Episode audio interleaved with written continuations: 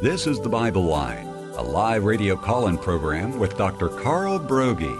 Dr. Broggi is the senior pastor of Community Bible Church of Beaufort, South Carolina. And for the next hour, he's available to answer your questions, providing biblical insight and wisdom for everyday Christian living.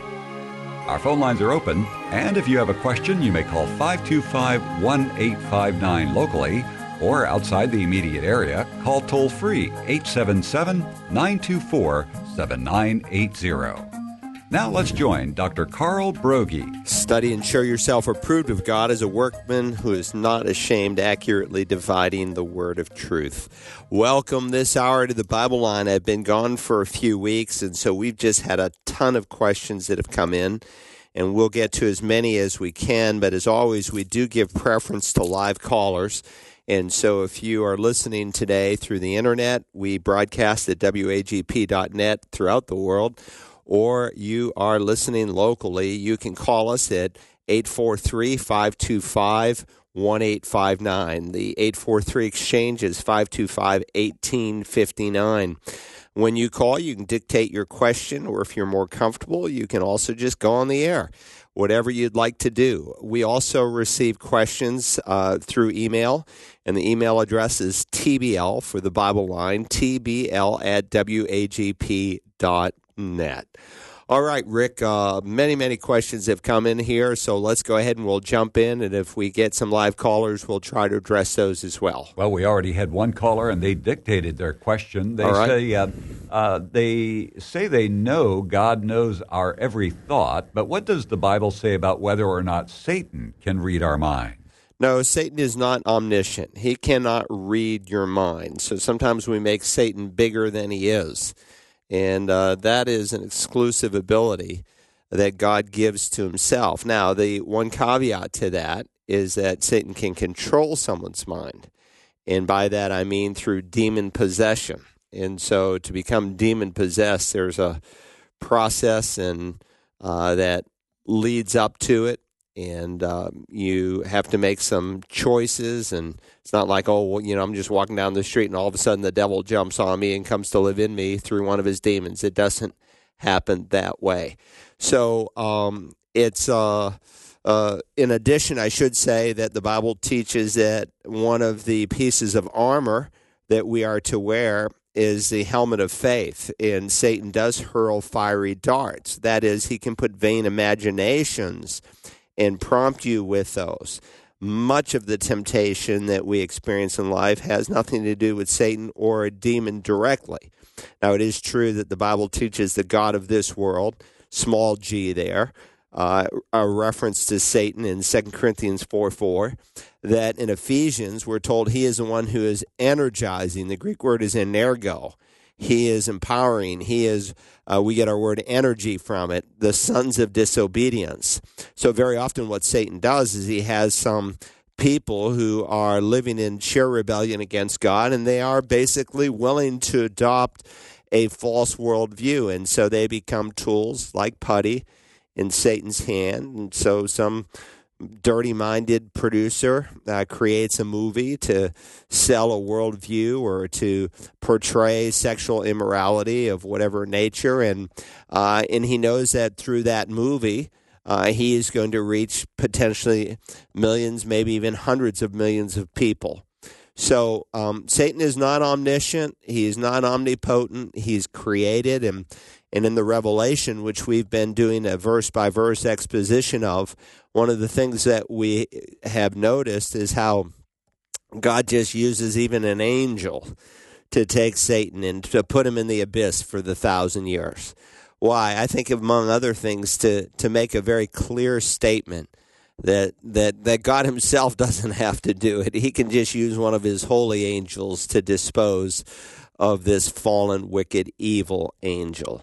So, anyway, I hope that helps a little bit and uh, give you some food for thought.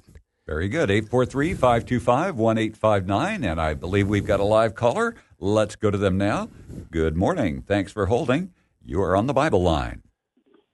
Good morning, Pastor. This is Anthony. How are you doing this morning? Sir? Hey, very well. Good. Thanks for calling, Anthony. Uh, what can we do to help? All right. Or to make sure Rick don't walk around in your yard, the trees falling on his house. He might throw something your way. Yeah, that's right. question. My question is, Pastor, and when Satan deceived Eve in the Garden of Eden, came to her and deceived her, and she was perfect, never had sinned but she still had a will, a choice that to choose right and wrong, correct? That's correct. Correct. Okay. When Satan, but when it came to Job, Satan came to God to ask, you know, to go to Job and see if he would turn against you. Right. I'm trying to understand. I wonder why or is it why, or is there a reason, is something learned that why uh, uh, Satan came to came to God to, to get at Job, but he went directly to Eve? No, it's a good question. Um, you know, sometimes Anthony, uh, people will say, "Well, you know, God gave uh, Eve a choice, and then." Uh, she chose, like Adam, to rebel against God. There, that she was just like us. Isn't that the thing that we would do? No, she was not just like us. That's a very uninformed statement that people often make. She was very different from us in that she did not have a sin nature at the point. When God created her, He created her with her perfection, like He made Adam. They had no sin nature, so Satan was not appealing to the fallen nature within as he does today with believers and unbelievers alike. Uh, but he was a- appealing to her free will, and she indeed had a choice. Had not God given Adam and Eve a choice, then of course they would be more robotic than they would be people. And part of being made in the image of God, the imago Dei, as it's often referred to from the Latin, is that man has a free will. And you see that in Genesis 2:16 from any tree in the garden you may eat freely but from the tree of the knowledge of good and evil you shall not eat. For in the day that you eat from it you shall certainly die. Now Job's situation is very very different. Uh, he of course uh, lives at a different time. He is a post-fall individual. And we're told there was a day when the sons of God the Bnei Elohim uh, the term sons of God is a term that is used in the scripture for someone who is a direct creation of God. So, Adam, for instance, is called a son of God. He's a direct creation of God. Uh, when we are born again, God calls us in the epistles sons of God, and it's, of course, used generically sons and daughters of God. Well, angels are a direct creation of God. There's angels don't cohabitate and create little baby cherubs. So the sons of God, and the term is used of both holy angels and fallen angels. And so, for instance, um, we read in the context determines everything in Genesis 6 the B'nai Elohim, the sons of God, cohabitated with the daughters of men.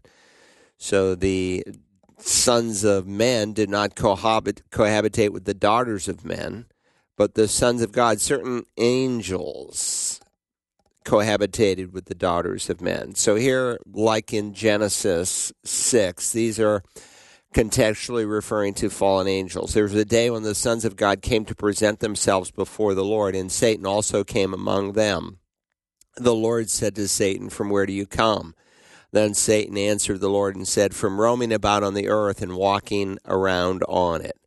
The Lord Yahweh said to Satan, Have you considered my servant Job? For there is no one like him on earth, a blameless and upright man, fearing God and turning away from evil. Then Satan answered the Lord, Does Job fear God for nothing? Have you not made a hedge about him and his house in all that he has on every side. You have blessed the work of his hands, and his possessions have increased in the land. But put forth your hand now and touch all that he has, and he'll surely curse you to your face. Then the Lord said to Satan, Behold, all that he has is in your power, only do not put forth your hand on him. So Satan departed from the presence of the Lord. So here is this fallen angel uh, who comes into the presence of God, and some of the demons are already there. And we are told that Satan has access into the heavenly realm. A day will come when God will change all of that. He'll cleanse the whole universe, burn the one that we have with fire, and uh, only perfection will once again uh, reign in every dimension. But I think this is somewhat of a unique case. Uh, sometimes God does something once in order to make a statement. I was uh, dialoguing last night, my wife and I, with a young woman that God opened the door to allow us to share the gospel with. And one of her objections that she had, she actually um, said that she had attended our church on one occasion. And she said, Your church seems to be against homosexuality. And I said, Well, yes, we're against homosexuality, but we're not against homosexual people and we got into this dialogue about you know the rightness of it. And i said well if you want to know how god feels about homosexuality i quoted a few verses romans 1 1 corinthians 6 leviticus but i said god burned the cities of sodom and gomorrah into non-existence. Now god doesn't destroy every sodomite city. Sometimes he does something once in order to make a statement. And of course the book of jude sustains that view uh, that they are an example of how God feels about the sin of homosexuality. So we got into a dialogue like that. And this, I think, is one of those unique examples. In other words, I don't think Satan is going to come into the heavenly realm and say, you know, Anthony down there in Beaufort County, uh, the only reason he serves you is because you've really blessed him. But, you know, take away all the ways that you've blessed him. We'll see if you, he'll really serve you. And, and God was really demonstrating the righteousness of, Ro- of Job. And God even brought, have you not considered my servant Job? Why does God want to bring that up? I think, among other things, to strengthen the polemic, the argument that no one can discount that um, the dialogue that's going to transpire in the next 40 chapters is a dialogue that is absolutely true. It's grounded uh, in the heart of a man that truly uh, genuinely follows the Lord. And so from Job 1 all the way until Job 42, uh, God demonstrates that this is a man who really is made of the right stuff. That he's not serving God because God bought him through the blessings, but he's serving God because he's a man of integrity. And that becomes the background and the basis for the argument that's going to follow in the book of Job. So it's somewhat unique, and God has a purpose in it. And uh, just like there are other somewhat unique events uh, that you will find in other realms of biblical history. Good question. Let's go to the next. Just a little piece of trivia yeah, I learned uh-huh. a few years back that the the the Job account actually happens shortly after the fall. It uh, even though it's several books beyond. Yeah, most people think, oh, you know, Job, he's right next to ne- uh, Esther and near Nehemiah. You know, they must have been good friends, and they, you know, they actually he, he's uh, he goes down to the time of the patriarchs and um, most Jews would tell you that he was alive when Abraham was alive. Uh, in either case, uh, it is uh, early in biblical history uh, when when Job lives, and um, the reason the books are sometimes placed in the Bible the way they are, and even in the Hebrew Bible, they're placed differently. Uh, the same books, but uh, they're organized for a particular purpose, but that's another sermon in itself. All right, 843 525 1859. If you have a question on today's Bible line, you can also email us at tbl at wagp.net. And um, I'm looking to see if we've got a live caller standing by. We've got, yep, we do. Let's go to them now. Thanks for holding. Good morning. You're on the Bible line. Good morning, Pastor. Hey, thanks for calling. How can we help today? Yeah, Pastor, I found out something this weekend. I wanted to get um, your take on it. Uh, I saw a video. Someone told me about it, and then I saw the video of Benny Hinn. Uh, he is recanting and uh, the, the uh, prosperity gospel, and he admitted that the uh, the you know the giving uh, tactics that they use. You know, send your money, send your money now. God's going to bless you. Supernatural seeds, supernatural money, and all that stuff. He said that that was nothing but a gimmick, and he's changing his theology that he had 20 years ago. And I just wanted to get your take on that. Well, um, my guess is what precipitated this, and I've not seen that video or that statement, so I won't directly comment on that because I've got to see it for myself uh, and know that um, You know, it's not, well, I heard da da da. Uh, with that said, my guess is that the genesis, the origin, and the motivation for Benny Hinn to do that is his nephew. And so his nephew, who worked for Uncle Benny, as he calls him, for many years, ended up becoming a true believer. And though he had worked for Benny and did not really understand the true gospel, Benny Hinn, of course, is a uh, in the Word of Faith movement, a hardcore Pentecostal.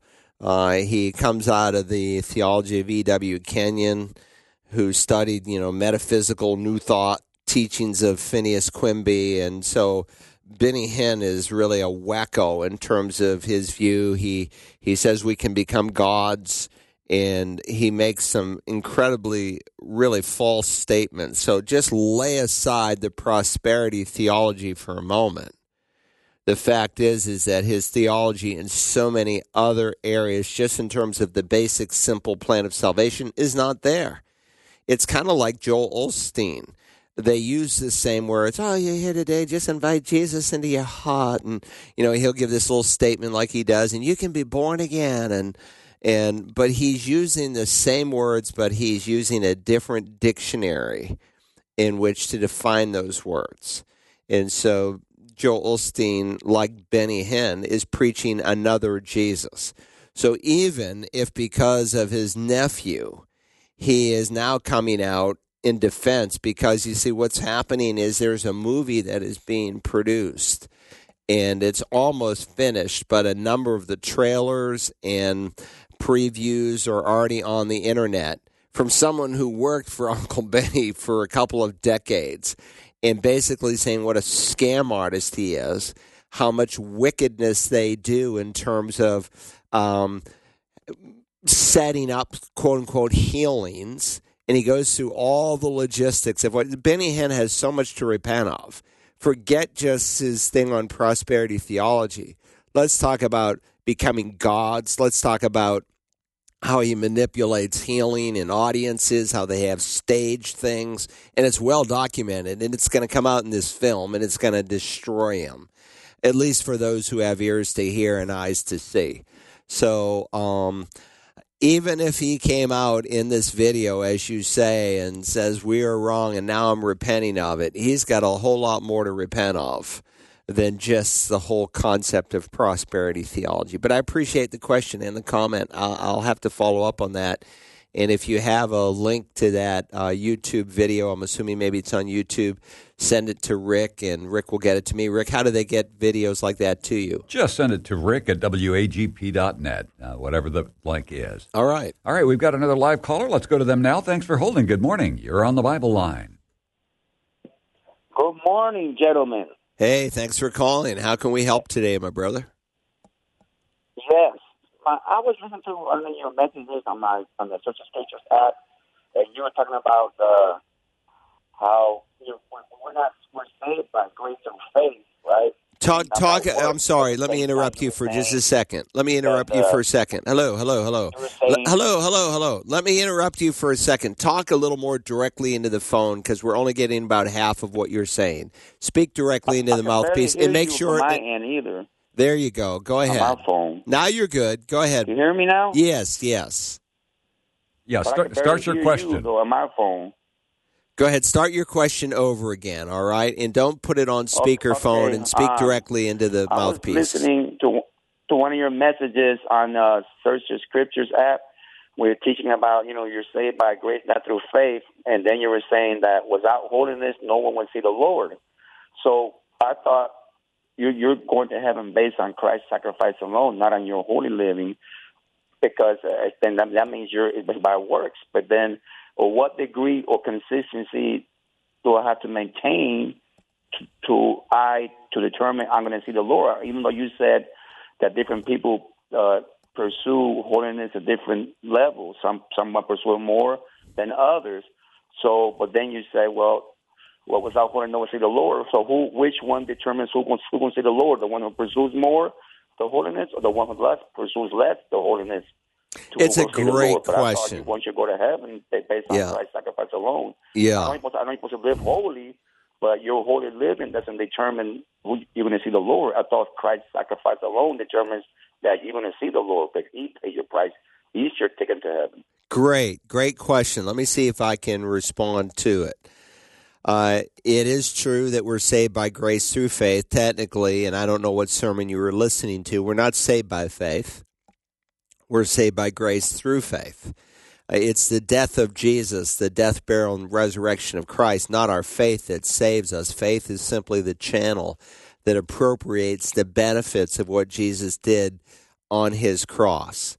Now, um, you're referencing the book of Hebrews, the 12th chapter and it says pursue pursue peace with all men and the sanctification without which no one will see the Lord. Um, so the writer of the Hebrews, if you know this chapter, and by the way, I've preached the whole book of Hebrews, so you might want to go to the Search the Scriptures app, and maybe this is the sermon you're listening to, or maybe I'm just referencing this verse, and listen to the entire message uh, what the writer to the Hebrews is doing here in the applicational section of the book of Hebrews is he's dealing with the fruit of conversion, not the root of conversion. Much like James, who says faith without works is dead. Um, much like the Lord Jesus, where he says, You will know them by their fruits. Much like Jesus in John 5, where he speaks of uh, two kinds of resurrections. Because here's the thing if any man is in Christ, he is a new creation. The old things have passed away. Behold, all things have become new. And so Jesus deals with those who have what we would call a spurious faith. They, they say one thing with their mouth, but their life denies it, much like Titus 1.15. They profess to know God, but by their deeds, by their works, they deny him. And that's what the writer to the Hebrews is doing. So it is true there are degrees of sanctification, and certainly there are some Christians who grow further in their relationship with the Lord than others because of personal daily decisions that they make. But with that said, in terms of the broad spectrum, the general principle in Scripture is that if you are born again, you will give evidence of that. So do not marvel at this, Jesus said, for an hour is coming in which all who are in the tombs will hear his voice. Uh, and they'll come forth, those who did the good deeds to a resurrection of life, those who did the uh, evil deeds to a resurrection of judgment.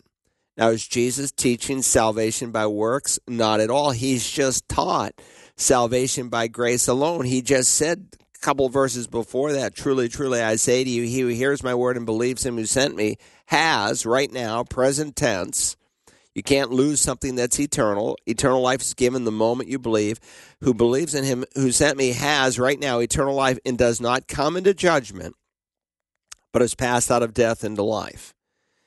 And so Jesus has affirmed that you're saved by grace through faith and not by human merit. But with that said, he can say in the end there's two kinds of resurrection. Those who did the good, deeds is actually italicized, but it's implied in the Greek. Those who did the good, those who lived a good lifestyle, giving evidence of conversion, and those who did the bad. Now, you say, well, there are pagans who live a good lifestyle. Yeah, for the glory of self and not for the glory of God.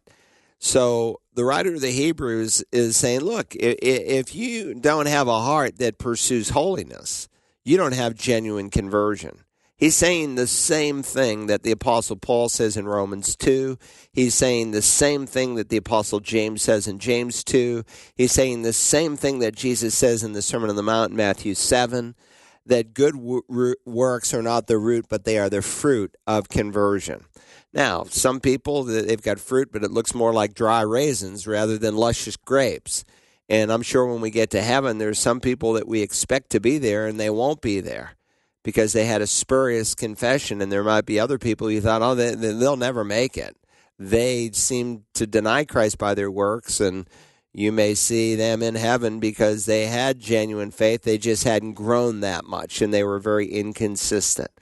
So um, it's important, you know, the writer um, that when Paul writes in Second Corinthians, because the Corinthians were, you know, probably the most carnal church in the New Testament, And he says, Test yourself to see if you be of the faith. Peter will write, Make sure your election and calling is for certain.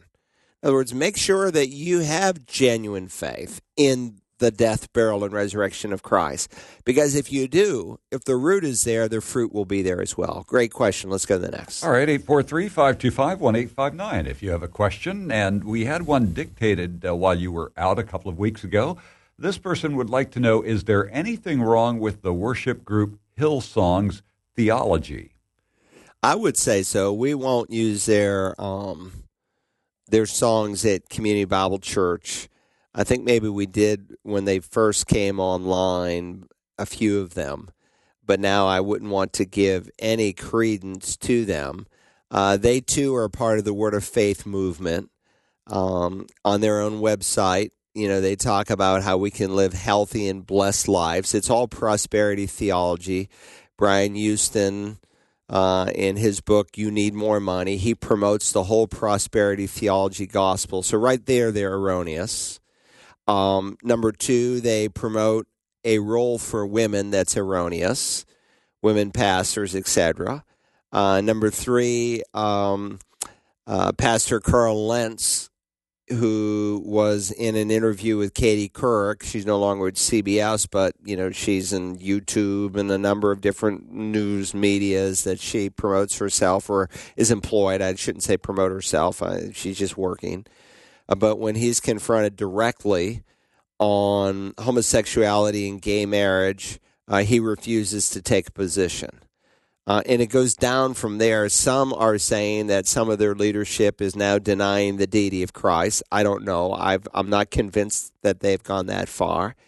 But clearly, they have denied the fact that Jesus is the only way to God, and that apart from faith in Him, that you um, can potentially reach God. That's false. There is salvation in no one else. There is no other name under heaven given among men by which we must be saved. So here, here's Satan is so slick. He's so slick. They can produce what you might think is a wonderful song. And yet, so you start singing and say, oh, I love Hillsong. And then he ropes you in to get to know Hillsong so that maybe potentially you will adopt some of their false teaching. So I wouldn't use them at Community Bible Church. Pastor Matt would never use them.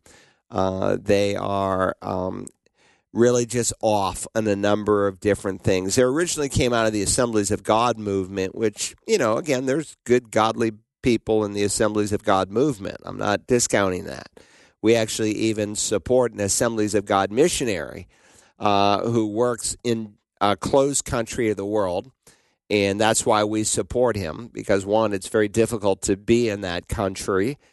And, and two, he doesn't adopt all the AOG doctrine. He believes, for instance, in the doctrine of eternal security. Uh, Assemblies of God does not uh, officially uh, but he does, and there's always exceptions to the rule. But by the time you add up the prosperity theology and women pastors and their unwillingness to take a stance on the issue of homosexuality, that is enough for me to totally discount them as a group that I want to support. Because listen, uh, whether you know it or not, we don't put the license up there every week. And We, we never put it up there. I said, we don't need to put that license up there. Just take it off. I said that 15 years ago. 20 years ago, maybe. But every church has to buy a license for certain songs that they play. Some are public domain, it doesn't cost you everything. But I don't know how often Matt does it, but he has to, our pastor of worship, he has to document how many times we use the particular song. And so you pay a licensing fee based on the size of your church.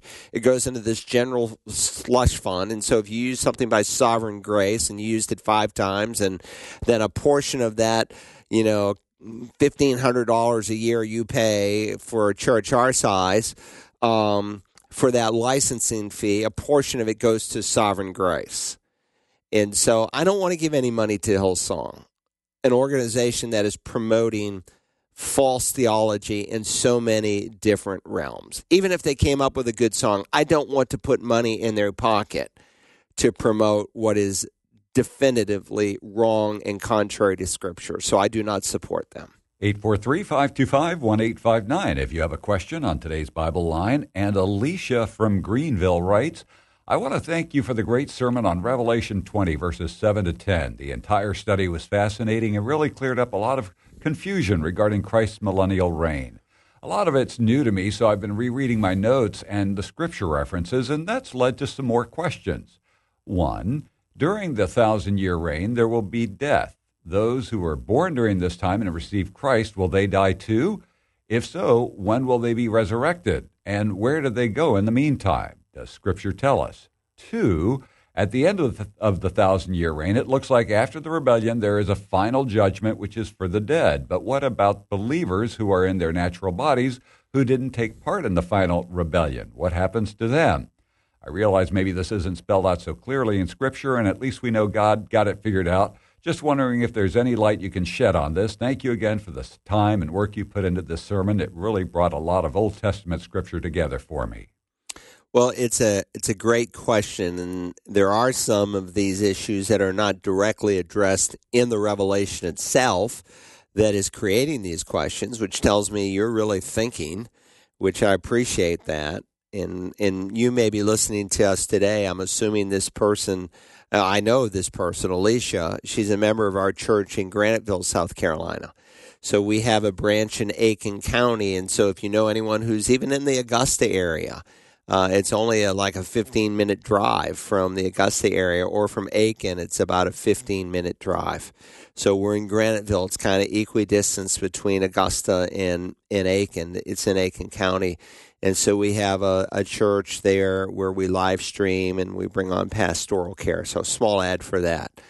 But with that said, lifespans are radically changed during the time of the reign of Messiah on the earth.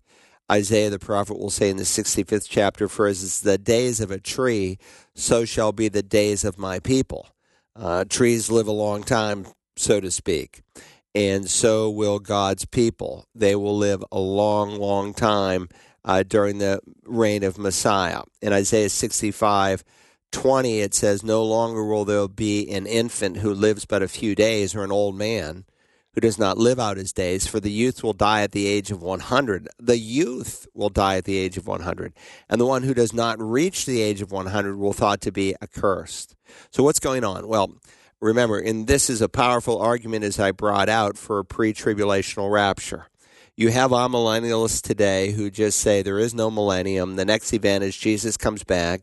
Revelation, all the way through the 18th chapter, is basically historical. It's not literal. It's not going to actually happen, or it has happened. Um, and they spiritualize the whole thing because the, the events that are described in the Revelation have never happened in human history. You know, there have never been times in human history where you know the the oceans and the waters are turned to blood and things like that. Um, and so you have to spiritualize the whole book. Um, but they do that because of their replacement theology that the church is the new Israel and God's no longer down with the people of Israel. But if you believe that Messiah is going to come first for the church and then to the earth and rule and reign for a thousand years, and the length of the millennium is found in the New Testament, the concept of the kingdom is found in the Old Testament, where God speaks, like the two texts I just read from Isaiah 65 when Messiah will literally rule upon the earth. Uh, Zechariah, the 14th chapter, and the opening verses says that the Messiah will step on the Mount of Olives.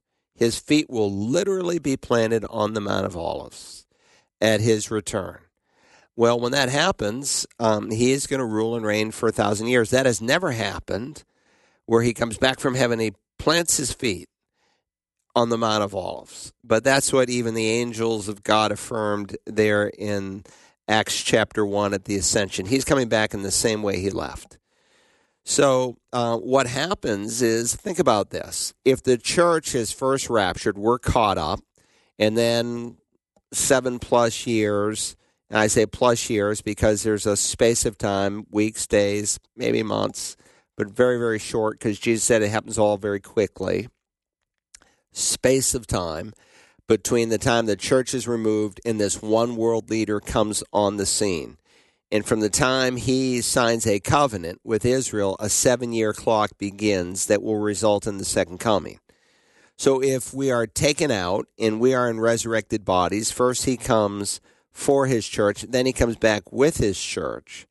If, for the sake of argument, the catching up, rapto, harpazo, everyone believes in the rapture, whether you know it or not. The word just means to be caught up. We shall all be caught up. We're going to be transformed. But from the Latin Bible, we get the word rapture. So it's not like people don't believe in the rapture who say they don't. They believe in the rapture. The issue is an issue of timing. But there are some Christians who are what we call post tribulational premillennial. They say that is, Jesus comes at the end of the tribulation for his church, and then we enter into the millennium. So what happens? They say, well, we go up and then we make a U turn down to earth.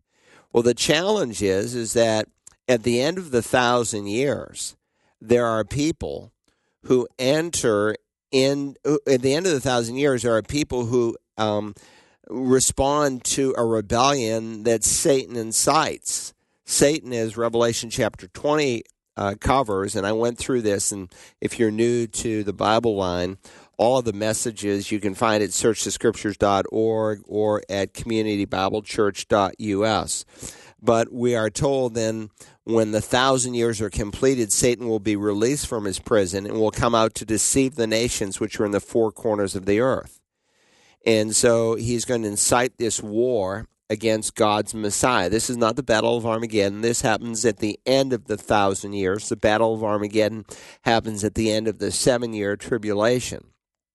And of course, the Lord God sends fire down from earth before the first shot is put out, and they're they're destroyed and the devil's cast then into the lake of fire. Then the great white throne judgment happens. That's the next text we're going to examine. And all unbelievers of all time are cast into the lake of fire. So here's the challenge if a post tribulational rapture is true, and we come back in glorified bodies, we go up, make a U turn, come back in glorified bodies. Can we sin? No, we can't sin. When we see him, we'll be like him. We'll never be able to sin again. So, who will then be able to rebel against the Messiah at the end of the thousand years. So the post tribulationist has a real problem. So, what he has to do, if he believes in a literal millennium, is he has to have unbelievers entering the millennial reign of the Messiah. But Jesus said, unless you are born again, you cannot enter the kingdom of God. And the kingdom of God is used of the literal thousand year reign kingdom, but it's also used of, you know, just God's sovereign rule in general and even of heaven, a place we call heaven. And that's a subject we're going to explore many sermons on when we come to Revelation chapters 21 and 22. So um, they have to have unbelievers who have children and grandchildren and great grandchildren during this extended period of time when the earth is repopulated, uh, who enter the kingdom and they are the people. Well, Christ is so clear in the kingdom parables in Matthew 13 and other places that he's going to separate the believers from the unbelievers. And so, one of the things I went through in that sermon is that there are actually four judgments that are in the future. There's the judgment seat of Christ that happens for Christians in heaven. There's the judgment of Israel, where God separates believing Israel from unbelieving Israel. There's the judgment of the nations, and so Jesus speaks of the sheep and the goat that are separated um, based on a third group, the way they treated the Jews, my brethren. And then there's the great white throne judgment. So there are no unbelievers who enter the kingdom. So here's what happens the church goes up, the seven year tribulation period unfolds. Many of those believers will lose their lives. They are clearly, Revelation 20, resurrected at the second coming of Christ, along with all the Old Testament saints. So, in resurrection bodies entering the millennium, you have church saints who have been resurrected. You have Old Testament saints who are resurrected at the end of the seven years, and tribulation saints who are resurrected who died during the tribulation. But then there's a fourth group who survive the tribulation, Jew and Gentile alike, and they enter into the kingdom in their natural bodies. And yes, the life spans are vastly extended. Jesus said, Isaiah said, as for the days of my people, will be like a tree. Um, if a man only lives to be 100 years, Isaiah said, he's considered cursed. So lifespans will be very, very long. And so I won't be able to have children in a resurrected body. We are like the angels. We don't become angels, but we're like the angels in that we're neither married nor given in marriage, and we don't have children. Angels don't marry other angels and have little cherubs like the Hallmark cards show. It's not like that at all. And so, um, during this thousand years, people who enter in their natural bodies will have children, grandchildren, great grandchildren, and the earth is going to be repopulated. Masses of people are going to be born during that time. There'll, there'll be no natural disasters, there'll be no wars, famines, and the things that, you know, reduce the population from time to time across the world. There'll be none of that. So the world will be quickly populated. And just like today, because I'm a Christian, doesn't automatically make my children and grandchildren Christians. They each have to make a personal decision. God has children, God has no grandchildren. And so during the tribulation period, there will be many people who will not receive the Lord. And one of the functions, we go through six reasons why God even has the millennial reign of Messiah.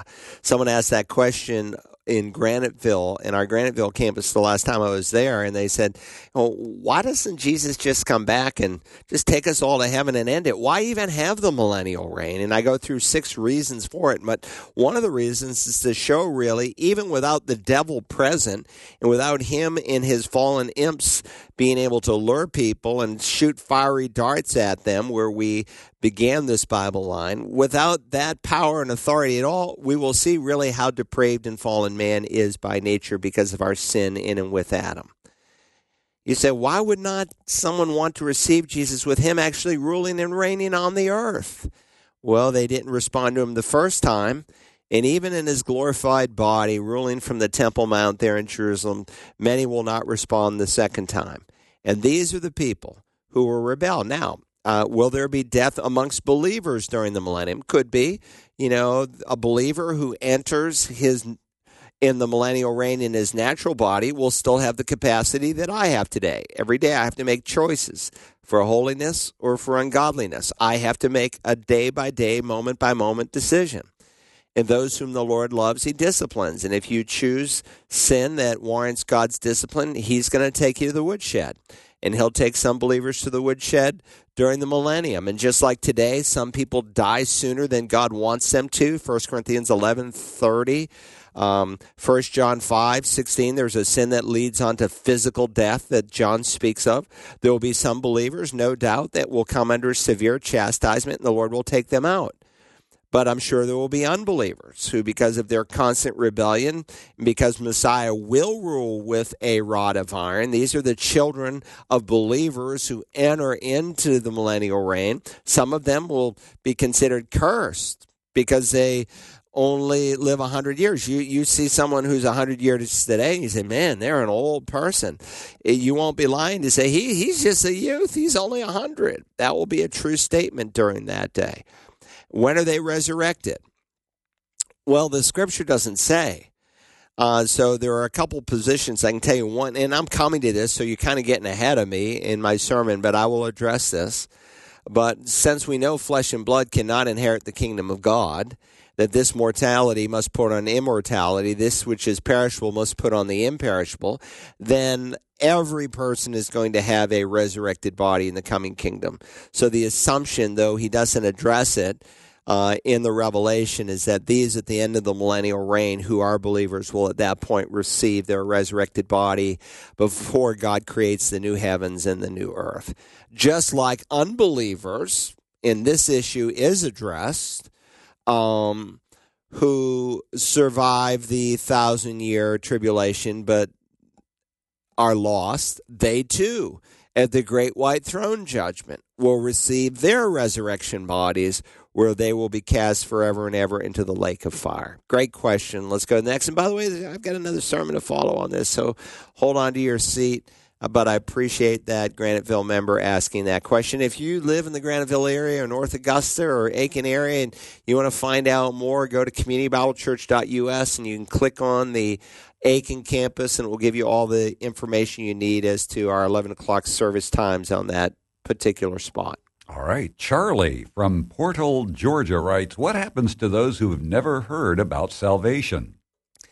By the way, Charlie from Portal, Georgia. Where's Portal, Georgia? Do you know where that Well, it's is? in Bulloch County, just a stone's throw from Metter. Okay. Well, thanks. That really helps me. I had You to know, look that up. Metter. Oh, it's that- like I know where Metter is. Statesboro. In Bulloch County. Yeah. You know, like I know where that is. So, Uh, you know, you've heard of Statesboro. Of course. Yeah, You know- Statesboro is just the other side of Statesboro. and sometimes for whatever it is with you know FM and the leaves down, and sometimes they can get us in Statesboro, Mm-hmm. and they have I've had people write me, yeah, I got you in Statesboro today, and anyway, Charlie, appreciate the question. I have a book. Are the unevangelized really lost? And so, if you want to um, write us with an address, I'll send you a free copy. Are the unevangelized really lost? It's an important question. And the answer is yes, they are. Whoever believes in him has life. Whoever does not believe, the wrath of God abides on him. The wrath is already abiding on those of the unbelievers.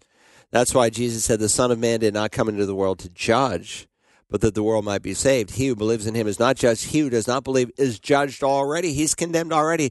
So it's not like there's this future judgment where God is going to discern, oh, yeah, you know, uh, this guy, he, he's not worthy of heaven and this guy is not. No, the judgment has already been made. The only future judgments is that of separation and two, that expression of wrath that will come because just like heaven's not the same for every believer, nor is hell the same for every unbeliever. It's a terrible place for anyone who goes there. And so, in general terms, it's described as a place of horror for every resident. But it's not the same. In the perfect justice of God, He will uh, delineate His punishment accordingly. So, Hitler may receive a different degree of eternal wrath than the person who dies is a lost person from a church pew, but it will be just and it will be perfect expression of who God is. But here's the uh, short answer because sometimes unbelievers ask this question well, doesn't it seem unfair that God would send someone to hell for having never believed in a Savior in whom he has never heard? And the answer is God doesn't send him to hell for having never believed in a Savior whom he has never heard. He sends him to hell on a different basis. You see, uh, that's the broad basis, but it's what leads up to that, is what I'm really trying to say. See, all men have the benefit of general revelation that comes through both the creation and through the conscience. No one can say, Is there a God? Does God exist? Because his invisible attributes, his eternal power and divine nature are clearly seen through what he has created so that men are without excuse. So men have the creation. That's why biblically there are no atheists. Now, a man may say he is, but he's not. Secondly, he has the benefit of conscience. Uh, the Gentiles not having the law are a law unto themselves, and that they show the work of the law written into their hearts. Paul says in Romans two fifteen, their conscience either defending them or accusing them. So my friend who has served for 25 years in Papua New Guinea, when he went there to the Arumba people, I mean these are hardcore natives in loincloths. And yet he said, Carl, what's so interesting? You know, we got there, they had never heard the name of Jesus, never seen a Bible, never heard the Ten Commandments and yet there was a certain moral code within that group of people. It was wrong to murder someone, it was wrong to take your neighbor's wife, wrong to steal your neighbor's goods.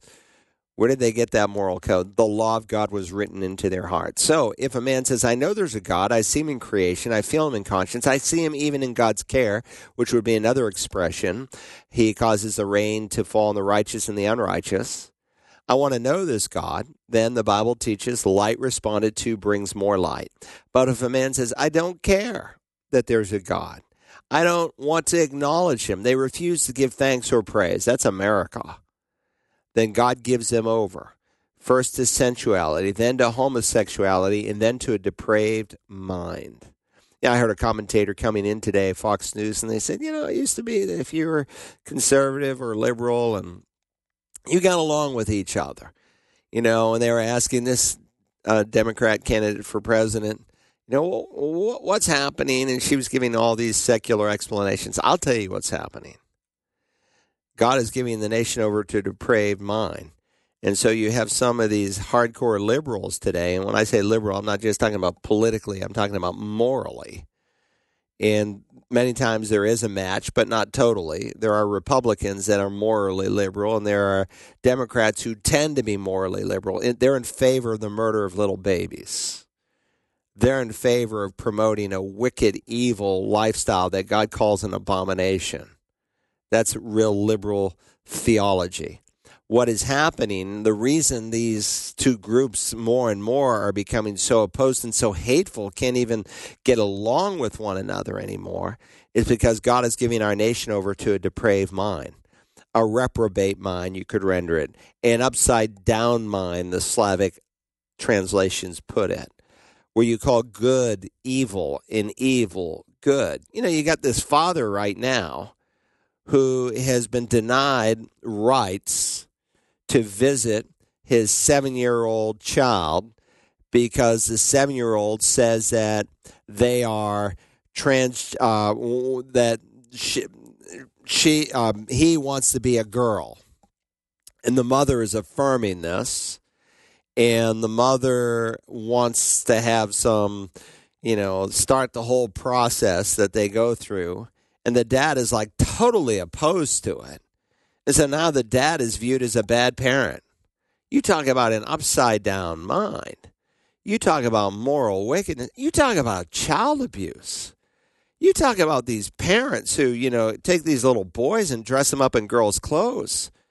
And they're these little children, innocent little children, who are being told, well, maybe you, boy, are really a girl. Oh, maybe I am. Children don't know better. They, they don't know what to eat and when to go to sleep, and they need parental guidance. And when you got parents who are, you know, bringing their children to a library to listen to some drag queen tell some kind of a story. That is wicked beyond wicked beyond evil. And I'm telling you, Jesus said it would be better for someone to have a millstone tied around their net, neck and drown in the deepest sea than to cause one of these little ones to stumble. Uh, but that's the day that we are living in. It's a day of wickedness. So if a man says, oh, I don't care that there's a God, no praise, no thanks, God gives them over to a darkened mind. Professing to be wise, Paul will write, they become fools. They exchange the glory of the incorruptible God for an image and they worship and serve the creation. Ah, the green movement. You know, there are people, who's their God? The green God. They worship the creation rather than the creator who is blessed forever oh, we need to worship the creation. Yeah, there's Sunday school material that's being produced now for evangelical churches that's green in nature. Look, some of the things that they're uh, promoting and they're predicting is going to happen to the earth, I know are never going to happen. Why? Because Genesis tells me they're never going to happen. God tells me there's going to be food production and seasons until the end of time. And I'd rather believe what God says. Not, it's not to say that we shouldn't take care of the creation, we should, but we don't worship it. And so that's become the new religion in America. And it's the religion of uh, many politicians in our country. And so if a man, a woman will not respond to the most general of all revelation, why would God entrust more revelation to him? He won't. God practices what he preaches. Jesus said there's a time when you shouldn't entrust the gospel to someone. Wait a minute, you said to preach to everyone. Yeah, but here's a here's an exception. You don't cast your pearl before swine when there's such utter hatred and disdain for the things of God, you withhold the gospel pearl. Well, God sometimes withholds the gospel pearl. So some men never hear the plan of salvation for the simple reason they don't want to hear it. They're not willing to respond to what God has shown them. So why should God give them any more? But there's the Arumba people. They're responding to general revelation, specific revelation. So God moves in the heart of a young man and he was just a young guy at the time when I met him, and he was newly married and married four or five years, had a couple small children, and they're moving halfway across the world to Papua New Guinea to reach the Arumba people so that they could start an indigenous church. And that's what they have today by the grace and mercy of God. God saw their openness, and so God moved in the hearts of those people. Well, I think we're out of time, Rick. A perfectly good hour has drifted away. But God willing, we will be back on another Tuesday. The Bible line is posted later on in the day at wagp.net where you can download it and uh, listen to the message again. Thanks so much for being with us today.